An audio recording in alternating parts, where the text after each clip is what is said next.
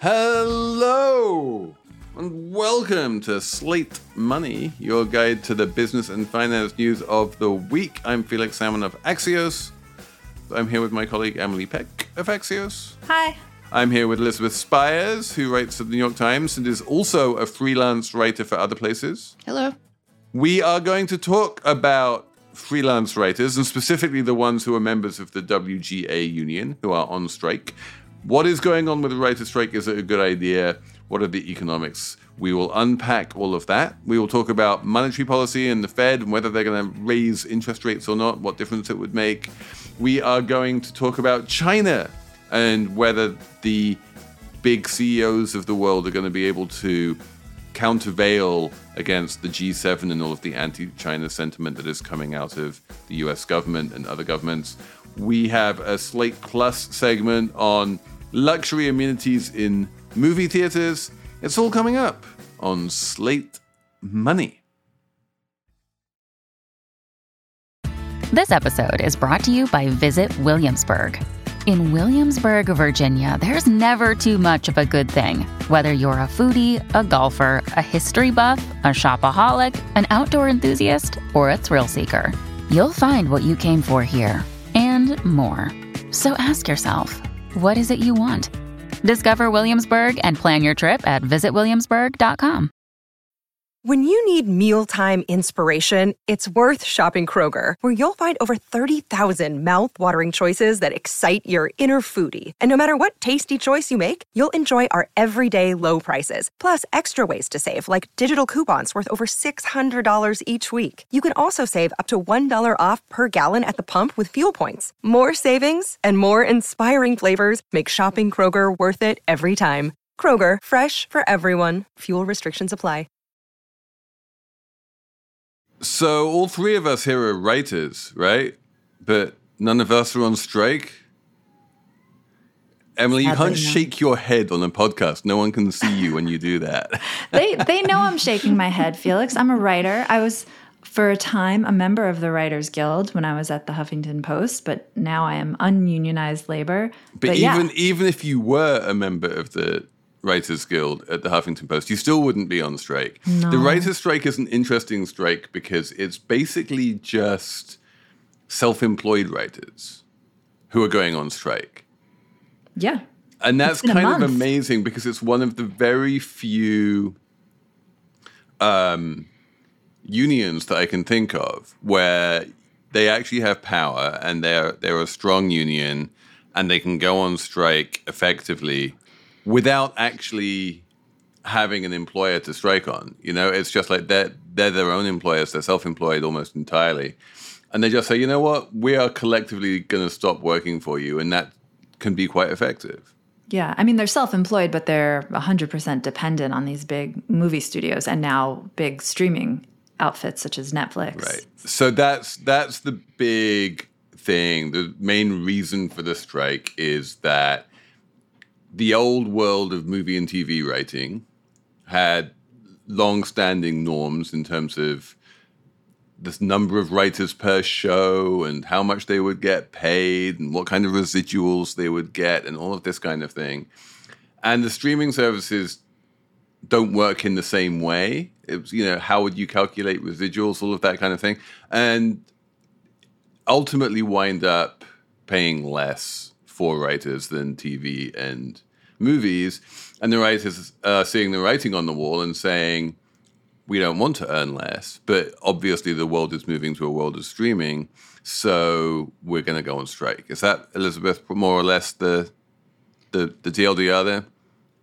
Yeah, and there there are there are a couple of other things happening there. One thing that happened with you know the increasing popularity of streaming is that the way that writers work on these shows changed a little bit. Um, there's a good post online by George R. R. Martin, who wrote Game of Thrones, about how he got into TV writing, and he sort of describes it as an apprentice type job. You know, where you come in as a junior writer and you get exposed to all these aspects of production the more you rise through the ranks. And so he talks about having learned things like you know how the shows get budgeted um, you know how different aspects of production affect the way that you write the story and what you can write into a story.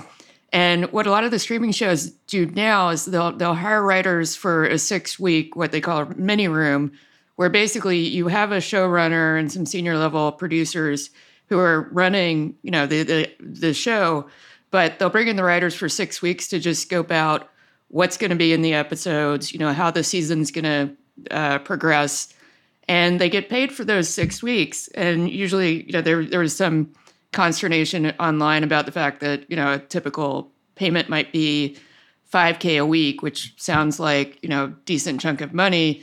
But it's not when you consider that that's before taxes before you have to pay an agent and manager and lawyer and you know all this other stuff. But also you only get paid part of it at the end of the writer's room and then generally you get paid out several months later for the rest of it so you might end up working for six weeks on something and it'll take you six months to fully get paid. And you're not paid to actually go off and write the episode that you're in charge of. So who writes the episode?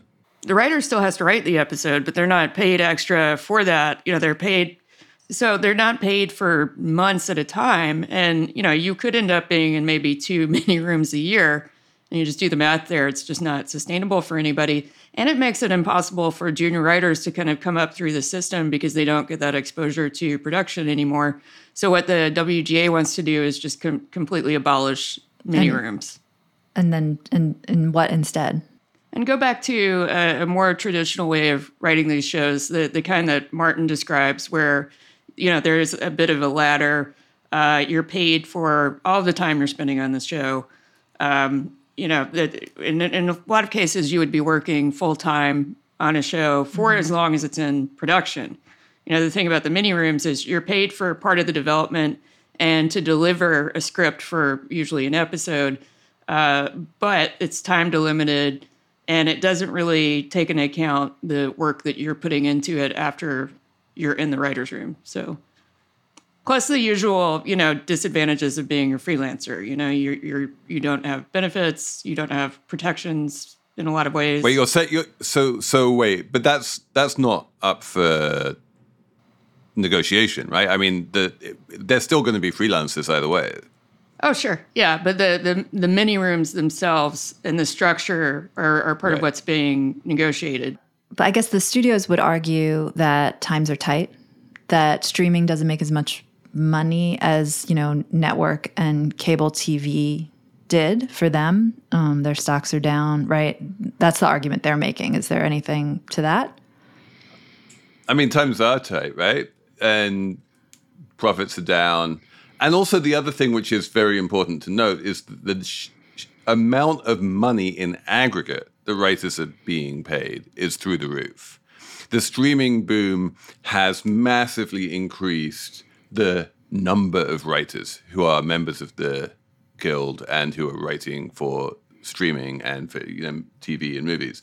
So the total amount of money being paid by the industry for writers is up substantially, even as the median amount of money earned by writers is kind of stagnant to down a bit. But I mean, the streaming boom is over now. Like they're starting to make less shows now. So that probably won't be true going forward, I would assume. It's already not quite as true as it was. It's it's uh, it's not over actually. I mean, that's actually the weird thing that like the the you know Netflix might be making slightly fewer shows in the United States, but there are still massively multiplying streaming services. If you look at something like Max, right, which has recently rebranded from HBO Max, and look at the sheer number of channels there are within Max, all of which have just insatiable demand for new content. There is a lot of new stuff appearing. It's not the stuff ne- necessarily that is going to enter a, you know the popular consciousness and have slate mini seasons devoted to it but it there's a lot of just sheer tonnage of material being produced in the way that is still as as a level much much higher than what we saw in the in the days of TV it's I, I you know it's the you know maybe coming down a little bit from its peak but it's still way above pre-streaming I think it's actually it's it's a lot harder to get stuff greenlit right now. I mean, part of what was happening during the boom was that shows were being commissioned and bought left and right, and then they would just never get made, or there would be a pilot, and then the series would be canceled. And now there's less of that. I think people are really making, you know, big bets on prestige shows that they think are really going to hit. And they're not paying for and then killing off things as much. There's some other interesting stuff going on with this writer strike. Um, one thing I wanted to bring up is there's more solidarity now with writers, directors, and actors than there was. Um, the last big strike was 2007 before streaming was a thing. That wasn't what the concerns were back then. And there was like tension between the directors and the writers. And now there's like a lot of solidarity. And I was talking to Axios's uh, Tim Baysinger. He covers this pretty closely. And he was just saying, that everyone in the industry sees streaming as kind of like an existential threat basically that the current state of the content biz. Yeah there's there's the very the the career paths of these people feels at stake. Like you can can and and I think that's interesting because it kind of is like the last holdout um, when it comes to content makers. Like this is like journalism has already and writers nonfiction writers book writers like we've all been decimated by by digital already right like you can't have a most people can't have like a middle class career path in journalism the music industry has been kind of rocked i think and decimated also by digital but like content TV, it's taken a way longer time. And I think in part because, or maybe mostly because it is unionized and they, they can actually fight back and fight for better pay. Whereas the other industries I mentioned, there was no there's no union fighting fighting for people. Music is interesting because again, what you see in the music industry, if you look at the total amount of money being funneled to songwriters and performers, it's up substantially. Like the streaming boom is huge. If I'm paying, you know, ten dollars a month for Spotify, $120 a year, that's probably more. I mean, that is more than I ever typically used to spend on you know CDs or LPs or whatever. No way. Yeah, I never used to buy so many of those. Like it's now just like a. And pl- plus, of course, all of the ad-supported stuff. Every time I listen to something on YouTube or anything like that, the if you look at the total amount of money going to songwriters and performers, it is up substantially. But also, the number of songwriters and performers is up. And again, you have the same phenomenon where the, you know, the average and the median are going down, even as the aggregate are going up. That makes sense. And you could see the same in like in journalism. There's there's more people doing it. Oh, absolutely. Less, but yeah. making way less money, right? Exactly. Yeah, I live in a part of Brooklyn that I think of as dad band land because every third person is in an actual commercial touring band and and I just anecdotally I hear the musicians talk about this stuff and the extent to which you know they don't make money directly off the music anymore as much. You know, it's it's you have to tour more, you have to come up with you know inventive merch lines, things like that because the the music itself mm. isn't paying as well. Right, but but but the but the point is that there are more you know dads in bands in Brooklyn than there ever were. It wasn't like there was some halcyon era where like half of Brooklyn was making lots of money from being in dad. Yeah, bands. that doesn't sound like, like, now. Now we're in comfort. Now we're in a world though. where that's not. But that's exactly right. Like you know, and we're seeing the same thing with the writers' strike, which is it's it's cold comfort to any individual writer to be told that you know the aggregates are up because all they care about is what they're making individually. Um, and conversely, from the point of view of the industry, they're like they're saying like there is this insane digital content more, and we can never feed it enough stuff. Yeah. Like Emily and I both made the transition from print journalism to digital journalism, and the um, just the order of magnitude increase in the amount of content that needed to be created in order to be a player you know in in this industry. The sheer amount of stuff you need to produce in digital is so much higher than it ever was you know in the olden days. And films and tv are still a kind of like artisanal uh, industry.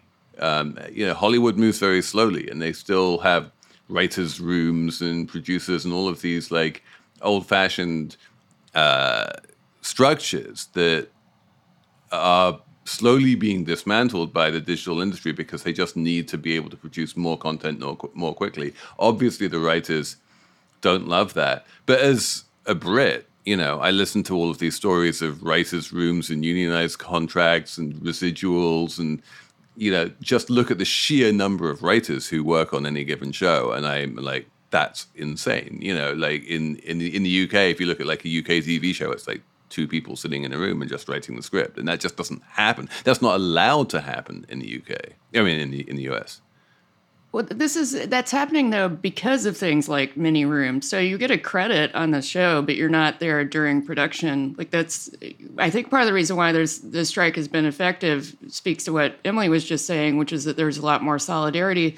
But some of the solidarity is is very self interested. If you look at these uh, prestige TV shows and movies that people want to be a part of, they're very heavily writer driven. I mean, Succession is prime example of that and in the case of Succession, you know, the writers were involved in, you know, every step of everything, you know, from, uh, you know, evaluating the music and the costuming, and they were on set and they were interacting with the actors, and that's not always the case anymore.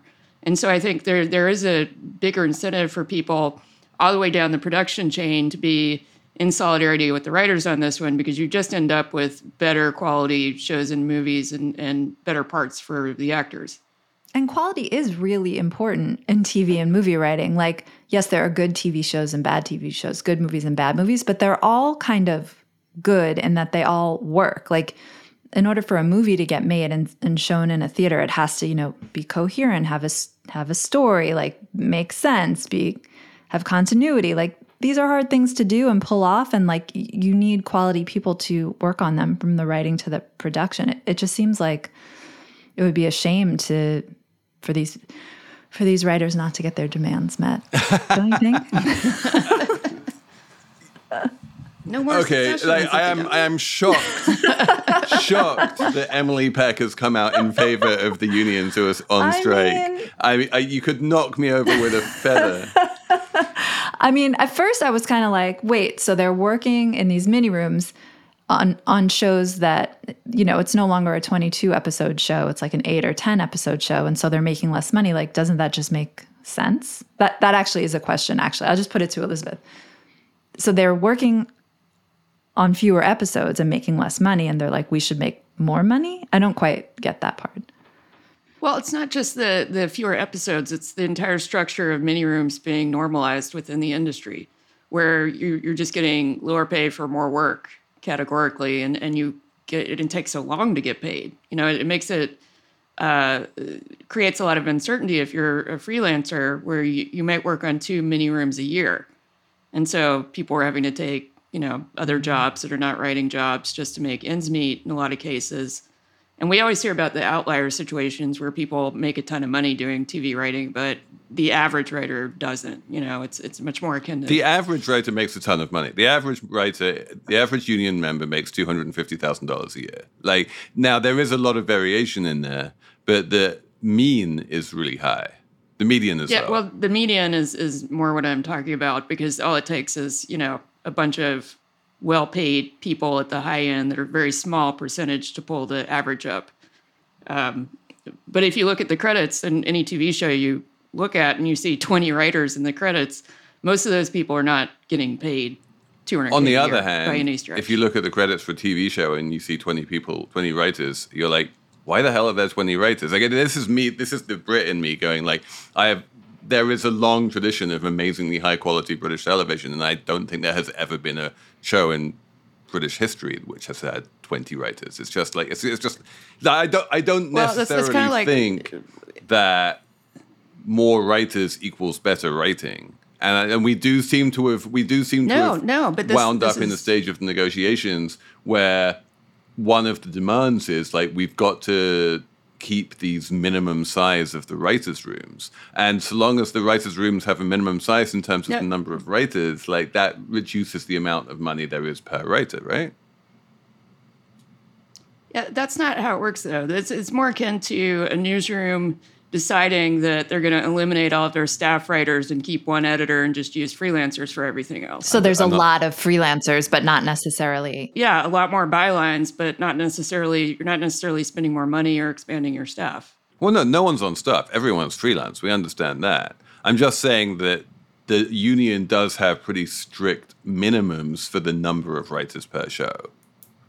I also there's a very big difference between being staffed on a show where you are considered staff. Like, yeah, you, you're probably technically still an independent contractor, but you're being paid for everything that you're doing on the show. So you go to a production meeting, you're getting paid for that. If you're consulting on something, you're getting paid for that. If you're interacting with the crew, that's you know uh, with the mini rooms, you're just getting paid for that six weeks of development and then the final. Oh, so it's like I, I get that. that. So it's like going from like you are really an integral part of the show as a writer to we just bring you in when we need you, like a plumber.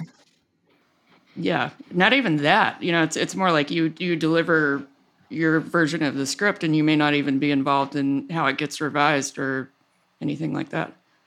So we're in it's the about a month of the strike going on and I don't even think the parties are at the bargaining table. So this could go on a while. Yeah, we'll I think the, I think the streamers in particular have enough content in their hoppers to be able to just keep on streaming what they've got. One of the interesting differences between linear TV and streamers is that on linear TV, you really do need to produce new stuff all the time. Mm-hmm. You know, you can't have a self respecting TV channel that is just showing only reruns. Whereas with streamers, like, you know, it's fine. You, Netflix has a million shows it can newly resurface to the top of the homepage and will be unfamiliar to almost all of its viewers. And it doesn't need new content in the same way. Yeah. I think they, they do though. I mean that that's part of what made Netflix successful when when streaming started was that they started producing original content that really works for them. And also, you know, the, strikes are shutting down production on some of these things. You know, they're losing 200 to 300k a day for that and and it's not insured either. That's just money out the door. Yeah, that's interesting. That's a new new tactic you're talking about, Elizabeth, where um, people go to live productions and pick it in front of there to try and shut them down. So that's not that's that's a little different, right? Because that's not writers being on strike. It's writers disrupting productions of things that were already written. Yeah. And, and it also, to Elizabeth's point, you know, there is still a large number of shows, including shows like Succession, where having writers on set is part of how they produce the show. So mm-hmm. if the writers are on strike, then they can't produce the show because those writers are necessary for the production of the show. Um, you know, I, I, saw that the second season of Severance has like paused production because that's one of those shows. Oh, I like Severance. That's sad. sad for me. Oh my God, Emily, you should you should come out against oh against God. the strikers because you're not going to get Severance season two as quickly uh, as we thought. No, I think the Pay the severance writers. Then, then it's. we should move on. Let's talk about Fed policy. Apple Card is the perfect cashback rewards credit card. You earn up to 3% daily cash on every purchase every day. That's 3% on your favorite products at Apple, 2% on all other Apple Card with Apple Pay purchases, and 1% on anything you buy with your titanium Apple Card or virtual card number. Visit apple.co slash card calculator to see how much you can earn. Apple Card issued by Goldman Sachs Bank USA, Salt Lake City branch. Subject to credit approval. Terms apply. Another day is here and you're ready for it. What to wear? Check. Breakfast, lunch, and dinner? Check. Planning for what's next and how to save for it? That's where Bank of America can help. For your financial to-dos, Bank of America has experts ready to help get you closer to your goals. Get started at one of our local financial centers or 24-7 in our mobile banking app. Find a location near you at bankofamerica.com slash talk to us. What would you like the power to do? Mobile banking requires downloading the app and is only available for select devices. Message and data rates may apply. Bank of America and a member FDIC. This episode is brought to you by Progressive Insurance. Hey, listeners, whether you love true crime or comedies, celebrity interviews, news, or even motivational speakers, you call the shots on what's in your podcast queue, right? And guess what? Now you can call the shots on your auto insurance too. Enter the Name Your Price tool from Progressive. The Name Your Price tool puts you in charge of your auto insurance by working just the way it sounds. You tell Progressive how much you want to pay for car insurance. Then they'll show you a variety of coverages that fit within your budget, giving you options. Now, that's something you'll want to press play on. It's easy to start a quote, and you'll be able to choose the best option for you fast. It's just one of the many ways you can save with Progressive Insurance. Quote today at progressive.com to try the Name Your Price tool for yourself and join over 28 million drivers who trust Progressive. Progressive Casualty Insurance Company and Affiliates. Price and coverage match limited by state law. Um, okay, so we had another monster huge jobs report this week 339,000 new jobs created, something like that. Um, came in the wake of pretty hot inflation numbers. And yet the Fed looks like it's not going to raise rates in a couple of weeks. And the current conversation is an interesting one. It seems to be around this question of skip or pause. Um, Emily, do you how how do you characterize the difference between a skip and a pause? It's the same thing. So, okay, so basically, a skip means that at the next meeting, the Fed is not going to raise rates. Pa- it's going to pause. It's not going to raise rates, but it might raise them the next time after that. Thus, a skip because it's raise, stop raising, raise again. So that's a skip. Whereas a pause would be a more definitive stop. Do I have that? Yeah, pause. I guess that it's about expectations. If if you think that the everything's going to adapt to the current interest rate hikes, you argue for pause and, and assume that inflation will come down naturally. And then if you're arguing for skip, it's that you expect it not to do that, and you're going to have to raise rates in July. But the Fed has been saying all along, like, we're going to be watching to see what financial conditions are doing and make decisions based on that, which to me is like, we could skip, we could pause, we'll see, see how it goes kind of a thing. So, skip pause seems like a weird, fake thing to talk about because people don't know how to deal with the uncertainty of what the Fed has been saying. So, one way to think about it is just the size of the rate hike or the size of the average rate hike. At the beginning of the tightening cycle, the rate hikes came every meeting at 50 basis points apiece. Then, you know, as things, as we got into the tightening cycle, those 50 basis point hikes were reduced to 25 basis point hikes. But still, a 25 basis point hike every meeting. So if you want to reduce it by half again, so it's like 12 and a half instead of 25, then what you do is you do a 25 basis point hike every other meeting. You know, and you're still kind of raising rates, but you're just doing it more slowly. Does that make sense? Yeah. And Is so that that's skip is? and so that's the skip, right? Is the market was pricing in like basically one hike between June and July for a while. And then as the Fed officials have been coming out and saying they thinking about doing a skip, basically what the market did was just decide that that one hike was going to happen in July rather than in June, which is not a big deal. But what it does is it preserves optionality, right? It gives them an extra month to just see how the economy is doing. And because the one thing they don't want to do is go too far and then be forced to pull back, right? They would much they have a, they have the luxury of time now. It's not urgent that they hike rates, and so they can hike rates a little bit, pause a little bit, do a little bit more, pause a little bit until they're sure they're in the right place without having to just like go storming ahead and then go, oh shit, we went too far and now we need to cut. Yeah, it's like you're filling up a bucket or something. And at first, it's really easy to fill the bucket because it's empty and you can just swoosh the water in. But then as you get closer to the top, you have to be a little careful not to spill over. Exactly. And and when rates were at zero, it was very clear that they were too low. You know, when inflation came up, we were, they were like, "Oh shit, we need to raise rates." Um, we don't know how high we need to raise them to, but we know we need to raise them to a, lo- a level that's significantly higher than they are right now.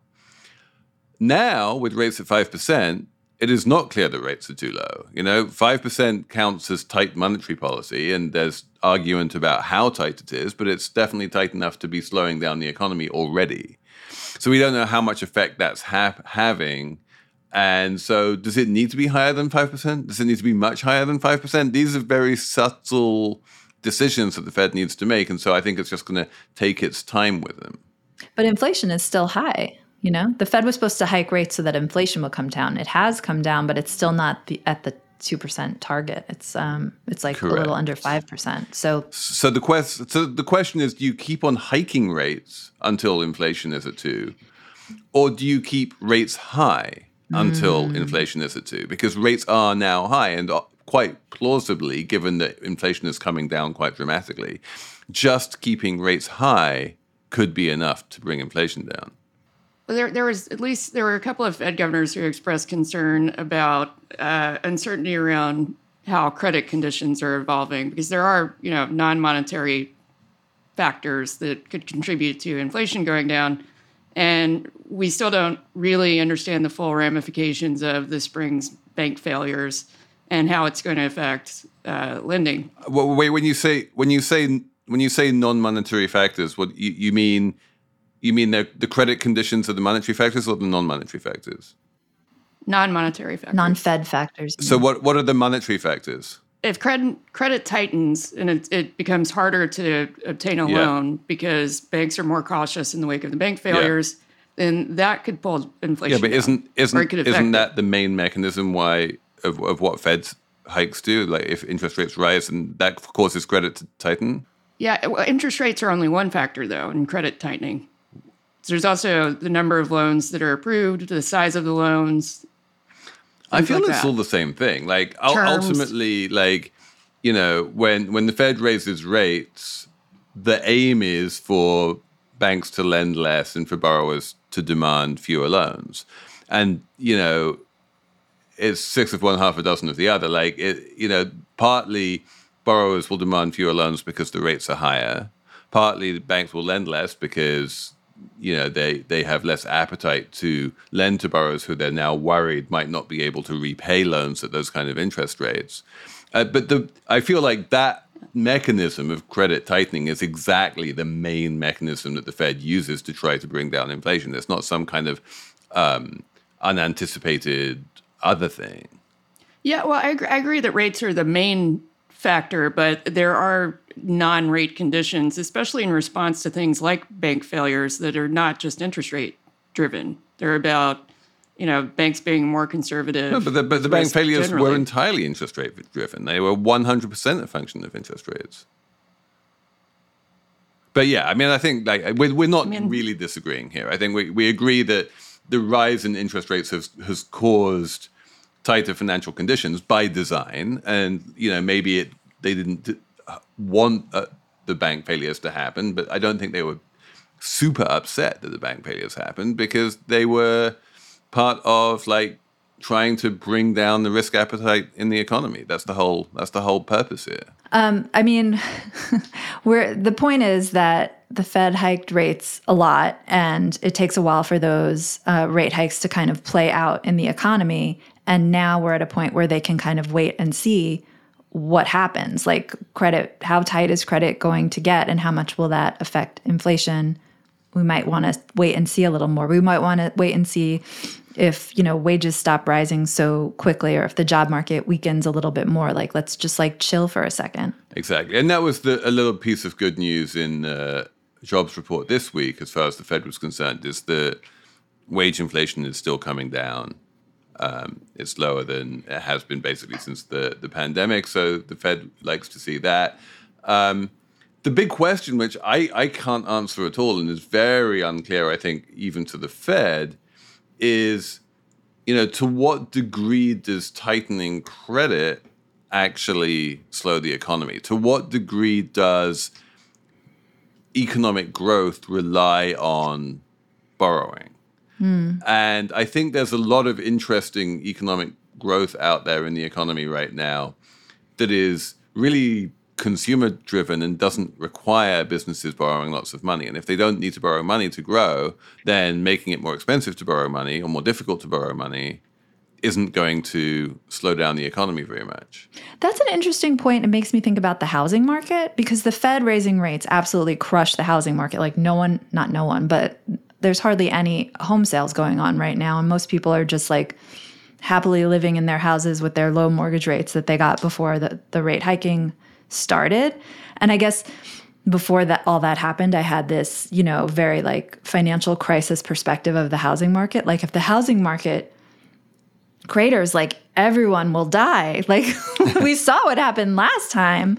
Um, but that's not at all what happened. It just like no one's taking out mortgages really or doing refinancing and it's it's hurt the mortgage industry, but it hasn't really like cratered the economy in any kind of real way. Well, well, the big difference between now and, and 2007 is that house prices have not cratered. Like the number of because sales right because no one's selling their house, so we don't know no, what prices well, are. Well, yeah, well, no one's selling their house. So what you, in terms of the supply and demand dynamics, like there's always people who need to buy a house for whatever reason, mm-hmm. and those people who need to buy a house are faced with much lower inventory than they normally would mm-hmm. see, and so they are still being forced to pay high prices for a house just because no one wants to sell. Yeah, yeah. Um, and it does feel a little bit unsustainable, and and there is a weird feeling there that like maybe the next shoe is going to drop and prices are going to have to come down because affordability is off. You know, is is crazy right now given the price of mortgages. So. But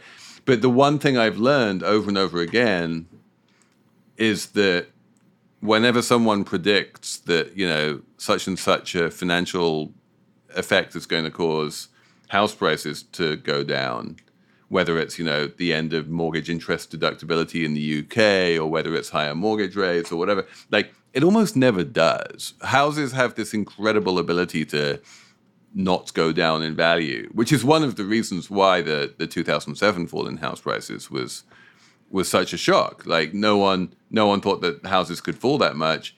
And it turns out that like that was really exceptional and was really a function of a whole bunch of people having bought houses that they literally couldn't afford. yeah, know? they had to the, lose their homes. Well, it, no, but the point was they couldn't pay their mortgages. Right. Um, right now, everyone can pay their mortgage. Right. Like, mortgage credit quality is off the charts. So, so long as people are paying their mortgages, I don't know if we're going to see the house, you know, significant house price declines. Right. So that's where like the credit tightening didn't doesn't really matter that much, you know? Right, exactly. Yeah. We're also not seeing rents come down, and that's that's an important part of the housing services category, which is another thing that people are looking at. So, in fact, if you look at inflation, rate rents are 100% of the housing um, component of inflation. Um, it's a weird quirk of the way that inflation is measured that what the statisticians do is if you're paying rent, they look at how much rent you're paying. And if you own your home, they work out what they call imputed rent, which is basically how much rent you're paying to yourself, you know, for the value of your home. And they impute that rent from actual rents that people pay. Uh, it, the, the what house prices, whether they're going up or down, have very little effect on inflation, whereas rents have a huge effect, not just on renters, but even on homeowners in terms of the way that CPI is calculated. One thing that might be interesting to watch now in terms of inflation and cooling economy vibes is the student loan pause is finally unpausing. Speaking of pause and skip, we are unpausing and not skipping. And because um, part of the debt, the debt ceiling deal that just passed um, was that they couldn't pause anymore. So a lot of people are going to have to start making student loan payments that haven't had to do that in like three years. And that might actually slow things down a bit because I would I would think that most people stopped sort of budgeting for that money. So they're going to have to find it in other ways and places that could theoretically slow down a little bit of discretionary spending. Maybe that is something the Fed is also watching. I don't know. Yeah. That, that could do, could do the Fed's job for it. Yeah, there you go. Thank, thank, thank you, Joe Biden, for helping with fiscal policy. what a bummer, though. If you haven't paid, you haven't paid that bill in three years, and now you got to pay it again. I don't know. This feels like Emily's like, I don't know. I don't have any student loans. I'm too old for that shit. I paid my student loan off, and then the following year I got a mortgage. So it was just like, what are you going to do? America. Um, let's move on and talk about China.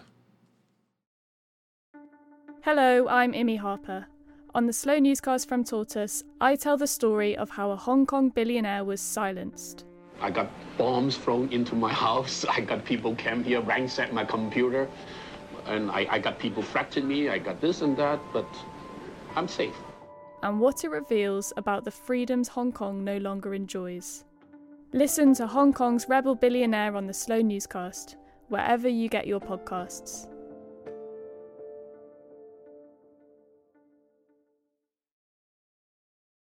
So, Elon Musk was in China this week. He gave a he was quoted as saying that the US and China are like conjoined twins. They're so close and that relationship is so important. Whether he actually said that is a little bit unclear because he was only quoted in like an official Chinese press release. Um, Jamie Dimon was also in China. He gave a speech talking about how much he loves China and how much he wants JP Morgan to help Chinese people. J- JP Morgan is expanding very quickly in China. It's doubled its headcount there in the past few years. Um, Tim Cook was just in China giving a speech there and was warmly re- welcomed. Uh, the big luxury goods magnates are on their way to China and trying to shake hands with all the right ministers. Business in general is really trying very hard to be as friendly as possible to China and grow as fast as it can in China and make as much money as it can from China. And Emily, you are convinced that all of this is doomed because geopolitics.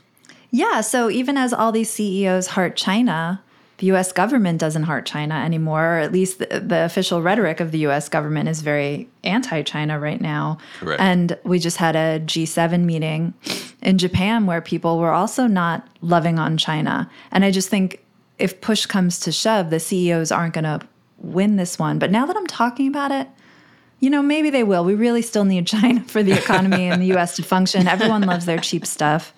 Um, I don't know. People love want inflation to come down, and if you if you cut out China, that's going to be a problem. But I still think at the end of the day, like if the U.S. government is making enemies with China, then the CEOs ultimately have to fall in line. Yeah, if the US government tells Nvidia that it's not allowed to sell its latest generation AI chips to China, then it's not allowed to sell its latest generation AI chips to Yeah. China, and that is a huge potential market for those chips. Um, now, I don't think that applies to Starbucks and Nike. You know, I don't think the U.S. government sees a major national security threat in Chinese people drinking Starbucks. So maybe it depends what industry you're in. Yeah, for tech CEOs, I, I think uh, to use internet parlance, they, they need to be frenemies with China. So they want some regulation, but they're still very dependent on China for manufacturing and materials and distribution. Oh, I mean, if you're Tesla, you are completely reliant on China because you're basically a batteries company, and all of the batteries are made in China. Right. And Apple too. I think they've tried to move some of their manufacturing out of China, but they still have a big a big chunk there. Right. And and like forty, you know, it's by far the, their second largest market, consumer market. You know, China is a huge source of demand for both Apple and Tesla, but also for like GM. GM sells more cars in China than it does in the US. Right. I guess I mean like what we saw in in Russia, like we were okay with companies being in Russia up until they in, invaded Ukraine. Like something really shocking would have to happen to really disrupt the corporate alliance with China. And know? when you say something really shocking, you mean they would have to invade Taiwan. yeah. Yeah, I, like at that point, I think I agree. All bets are off. We just have no idea what the response would be among, in, in you know, in public opinion, among governments, and what kind of pressure would be would there be on companies to like leave China? Yeah. It's it's a huge unknown. I, I genuinely have no idea. Uh, on some level, it was relatively painless for companies to leave Russia. No companies were that embedded in Russia. didn't China is would, would be much more painful, and I think people would be much more reluctant to do that. Yeah. Even in the even in the event of uh, an unprovoked invasion of Taiwan, which is definitely something that the G7 was worried about. You know, there's there's a lot of talk in the G7 communique about like, come on, people, can you stop building islands in the South China Sea and stop your territorial maximalism? China basically took over Hong Kong and there was no invasion or anything. Can't exactly. Can't And I- China do like a soft takeover of Taiwan and then no one No. has to I mean, rush ho- to its aid? So the, No, the, the big everyone's like, difference "No, is that like, no, I mean this is no, it's it's a really good question, right? Um, what China did in Hong Kong over the you know at the height of the pandemic was really shocking, and I Mhm. think was no one really expected it to be that aggressive. And Hong Kong, which was this bastion of freedom, lost all of its freedoms more or less overnight, and the response of the world to that was a lot of tutting and you know pro forma condemnations, but nothing real. And Hong Kong remains a major economic center, and no one's boycotting Hong Kong. And life goes on. And I fear that China is going to learn exactly the wrong lesson from that. Now, yeah, the reason was that no one disputed that Hong Kong was part of China. And yes, China did have a treaty obligation to not do what it did, and it totally violated the, the 1997 treaty with Britain, the one country, two systems thing. Um, but Hong Kong was clearly and unambiguously part of China in the way that Taiwan is not. Like China will say that Taiwan is part of China, um, and you know the world's governments don't generally recognize Taiwan to be an independent country, but they definitely have made it clear that they're willing to defend its status with guns. Don't you think that if China was willing to take that kind of risk, they would have aligned more heavily or, or just aligned generally with, with Russia and the Ukrainian? I think war? they did. Or the war in the I mean, I think that's exactly what they did. Not the way people were anticipating. I mean, not the way they have historically. There was a hesitancy to give them arms. They're not funding Russia the way Ukraine is being funded. Right. China's not like literally giving Russia money, but the trade between Russia and China, China's build, buying a huge amount of Russian oil. You know, that trade is still going strong. China is not has not condemned the invasion. And, you know, there's a very interesting dance going on right now between China, Russia, and India. Like Chinese Indian relations are particularly bad right now, which is interesting. Um, India has a relatively, you know, opportunistic, I would say, relationship with Russia. They're happy trading with Russia as well. They haven't condemned the invasion. Um, and none of them really like each other, but they're all all of them at the same time understand that they would like there to be some alternative to US hegemony. None of them particularly want to live in a unipolar world where the only country that matters is the United States. Meanwhile, the United States really wants to maintain its unipolar hegemonic domination. And so it's an interesting sort of dance that like, you know, India, Russia and China aren't completely cooperating, but they're not not cooperating in terms of trying to create some kind of, but you know, alternative pole to America. They're like frenemies, to use Elizabeth's word.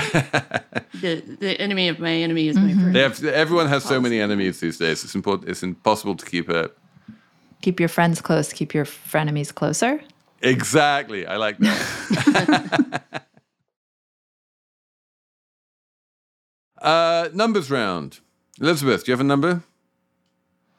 Uh, yeah, my number is five million, and that's dollars, and that's the prize pool for Major League Pickleball, which I just learned how today many is a thing that dollars? exists. Five million dollars. Five million dollars And for there is now a. Major League Pickleball. How, how many? uh, how many different? How many different people are going to share this five million dollars of pickleball? Uh, No idea. this is a the, the Major League Pickleball League is run by Brian Levine, who's a former Goldman Sachs partner, and this is fairly new. So uh, unclear how big the pickleball market is. Where's I the wanna, I championship wanna, being I want to know, like, if I'm a pickleball player, how much money can I make playing pickleball? Is there, is there like, are there massive sponsorship deals as well? Um, is Nike gonna have like Nike pickleball? You play pickleball, right, Felix?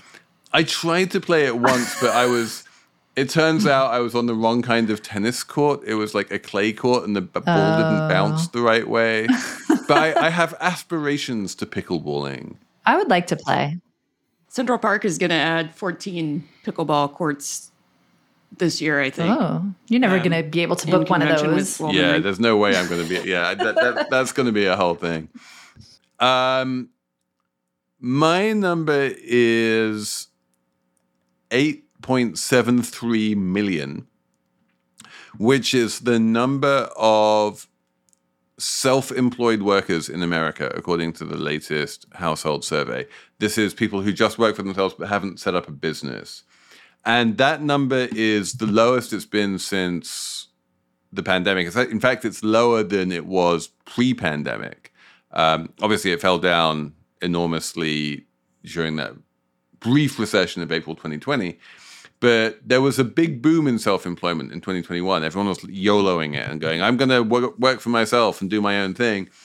And some of those decisions worked out, and a lot of those people then incorporated and became actual companies.